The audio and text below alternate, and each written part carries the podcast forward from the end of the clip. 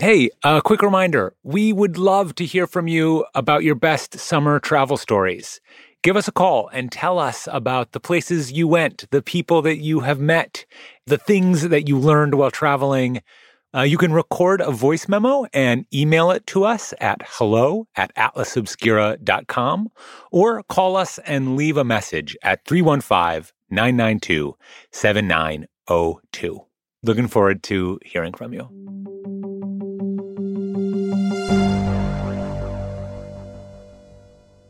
The life of a spacecraft begins with a goodbye. Shortly after midnight Moscow time, the big Soviet rocket lifted in orbit. The It catches just a glimpse of Earth before blasting into the sky. And then it's off, hauling scientific aspirations, political weight, and other bits and crumbs of humanity with it. Sometimes humans themselves. Intended as a permanent manned space station, named Mir, the Russian word for peace. These spacecraft go places we could never go on our own. They survive conditions that would kill us immediately. But even they can't escape the earthly circle of life. After years in orbit, parts of them stop working, or maybe the humans below decide it's time for them to come back down. So they make their final orbits, and then they return, ripping through the Earth's atmosphere, some plunging deep into the ocean, where they're granted eternal rest. I'm Abby Peralt, and this is Atlas Obscura, a daily celebration of the strange, incredible, and wondrous places in and a little bit above the world. Today, we'll visit the Deep Sea Spacecraft Cemetery and beyond. Because we're talking about where space stuff goes after it dies. After this.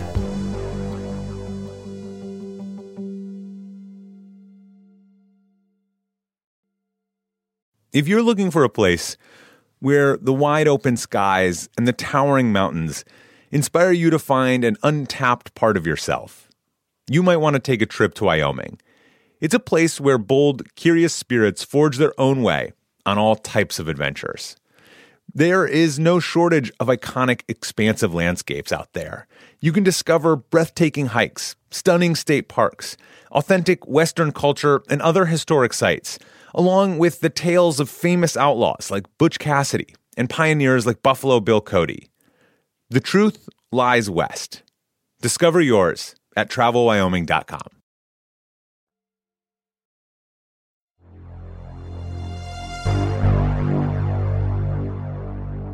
Since the launch of Sputnik in 1957, humans have been sending all sorts of things into space.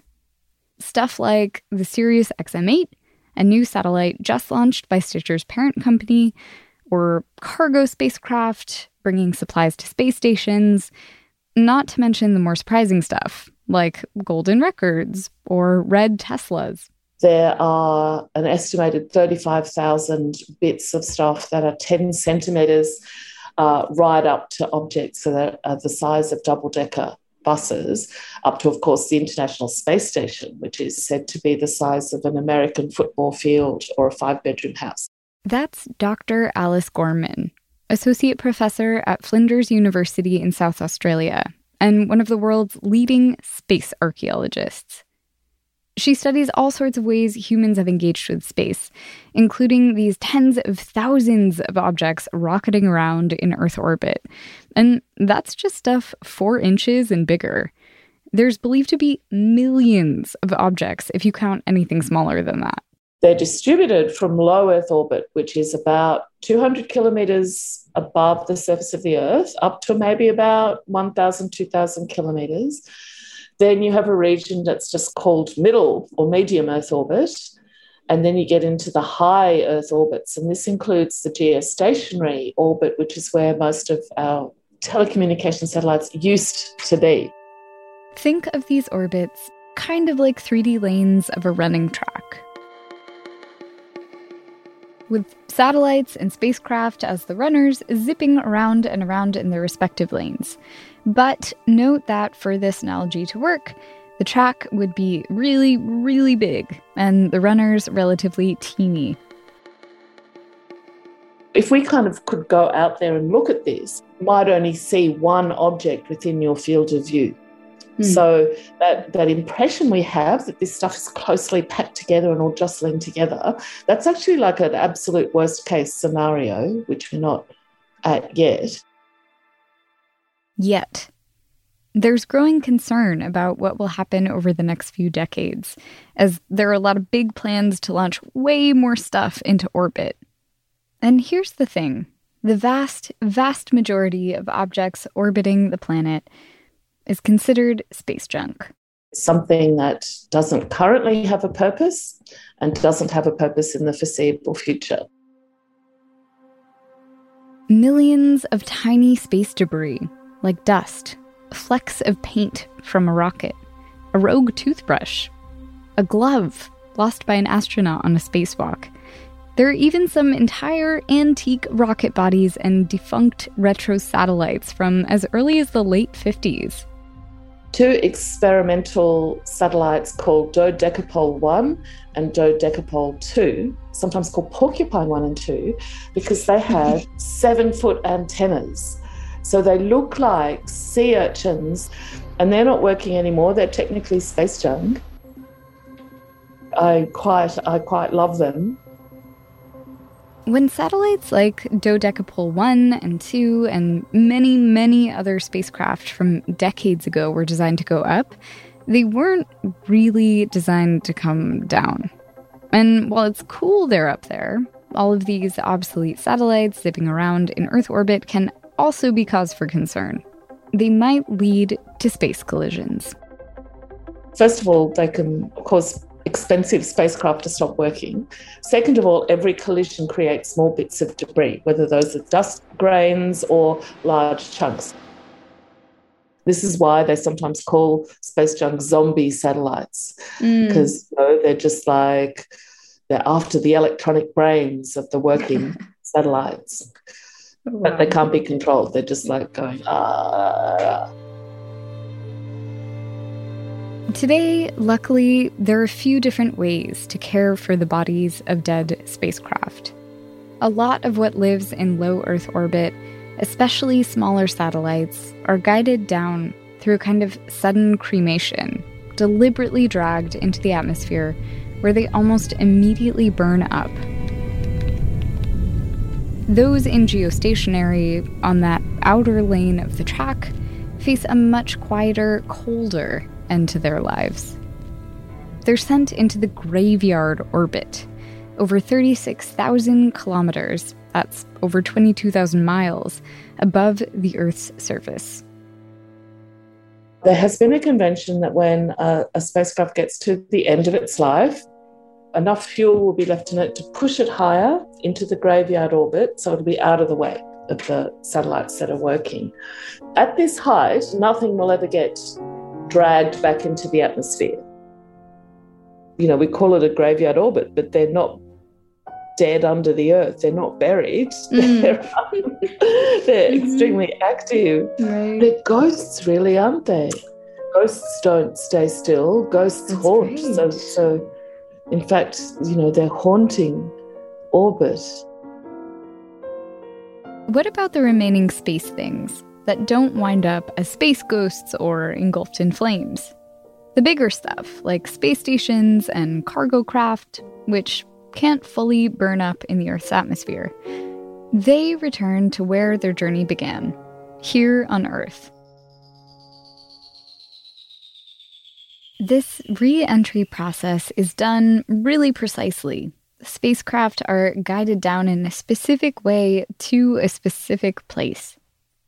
So, as far as that controlled reentry goes, that means you have to control its speed and hence its altitude such that it's over the right part of the ocean at the right time. Then it like will come screaming into the atmosphere and heat up uh, both from sort of friction from the atmospheric molecules and compression, which raises the temperature. And at a certain point, it will start to fall. But like you can just imagine, there are head hurting equations involved in making all of these calculations. And I'm glad that someone else is doing them and not me.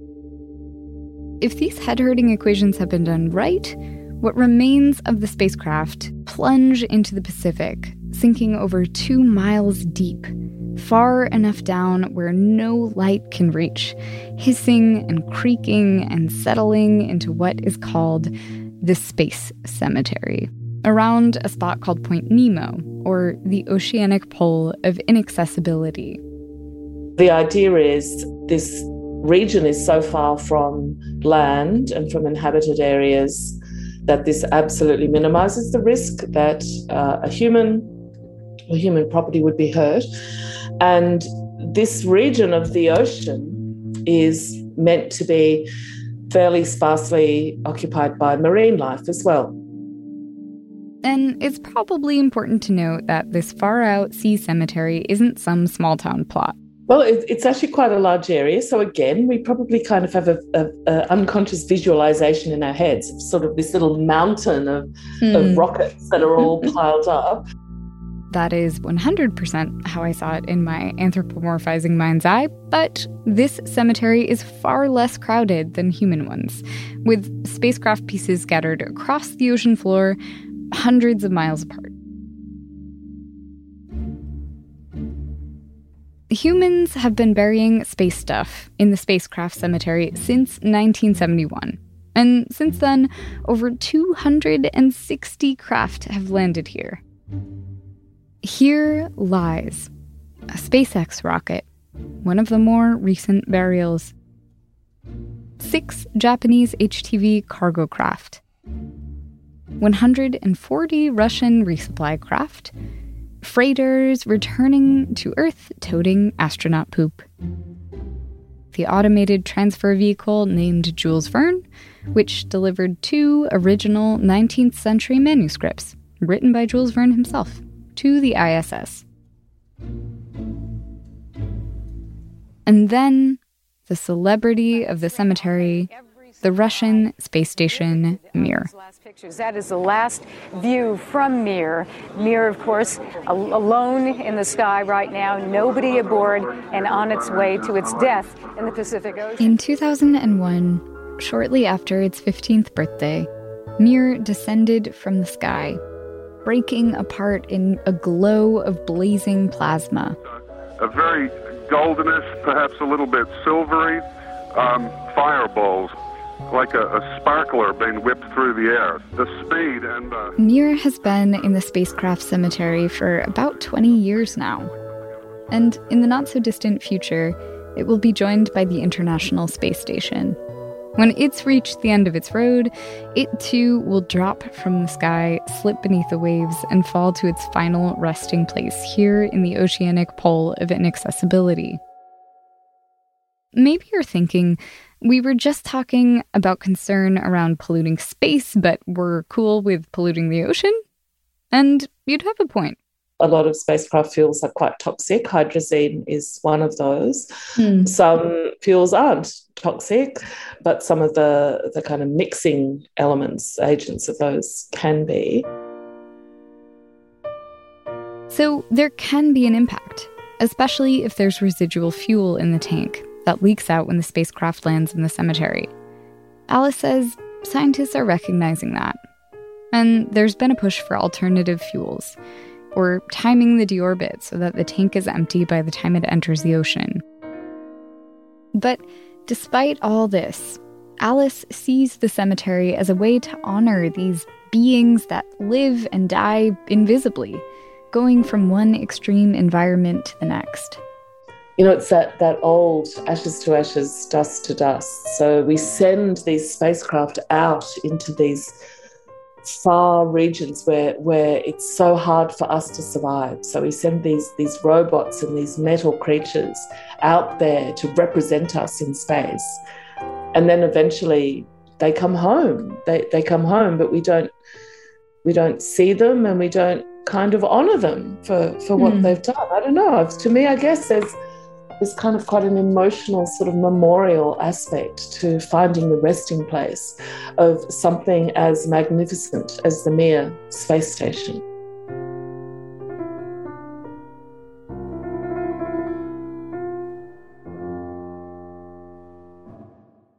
Alice and one of her colleagues are talking about actually locating the parts of Mir scattered throughout the cemetery, looking into mapping them, exploring what remains of them, and what they've become. There's a chance these bodies of dead spacecraft might take on new life on the ocean floor. So it's very common for for shipwrecks to become like teeming with life. Like right. corals grow on them and fish go and live in various bits of them, and all kinds of sea life kind of turn these formerly human habitats into their own. So, could we say that Mir has died when it's simply like been transformed into another level of existence where it becomes this habitat? And now I'm thinking of the the Shakespeare uh, from The Tempest. Um, okay, I'm just sorry, I'm just going to look this up because it's about transformation mm. um, in the same way, Shakespeare. But here it is, here it is. So it's from The Tempest. For fathom five thy father lies, of his bones are coral made. Those are pearls that were his eyes. Nothing of him that doth fade, but doth suffer a sea change into something rich and strange. Hmm. So that's that's kind of how I think of Mir and these other spacecraft at the bottom of the ocean.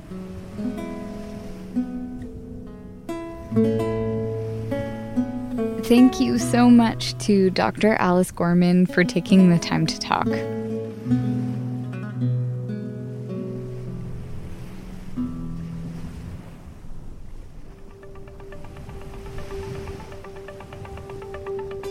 This podcast is a co production of Atlas Obscura and Witness Docs.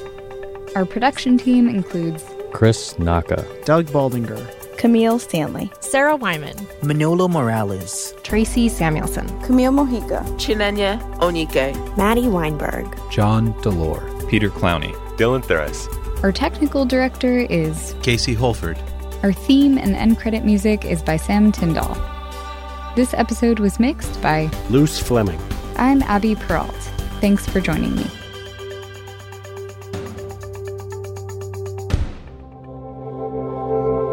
Witness Docs from Stitcher.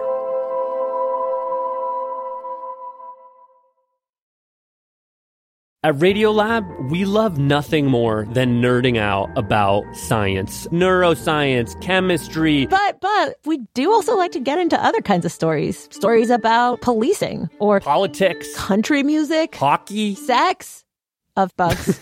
Regardless of whether we're looking at science or not science, we bring a rigorous curiosity to get you the answers. And hopefully make you see the world anew. Radiolab, adventures on the edge of what we think we know. Wherever you get your podcasts. Hi, I'm Lale Arikoglu, host of Women Who Travel. Women Who Travel is a transported podcast for anyone curious about the world. We talk to adventurers and athletes.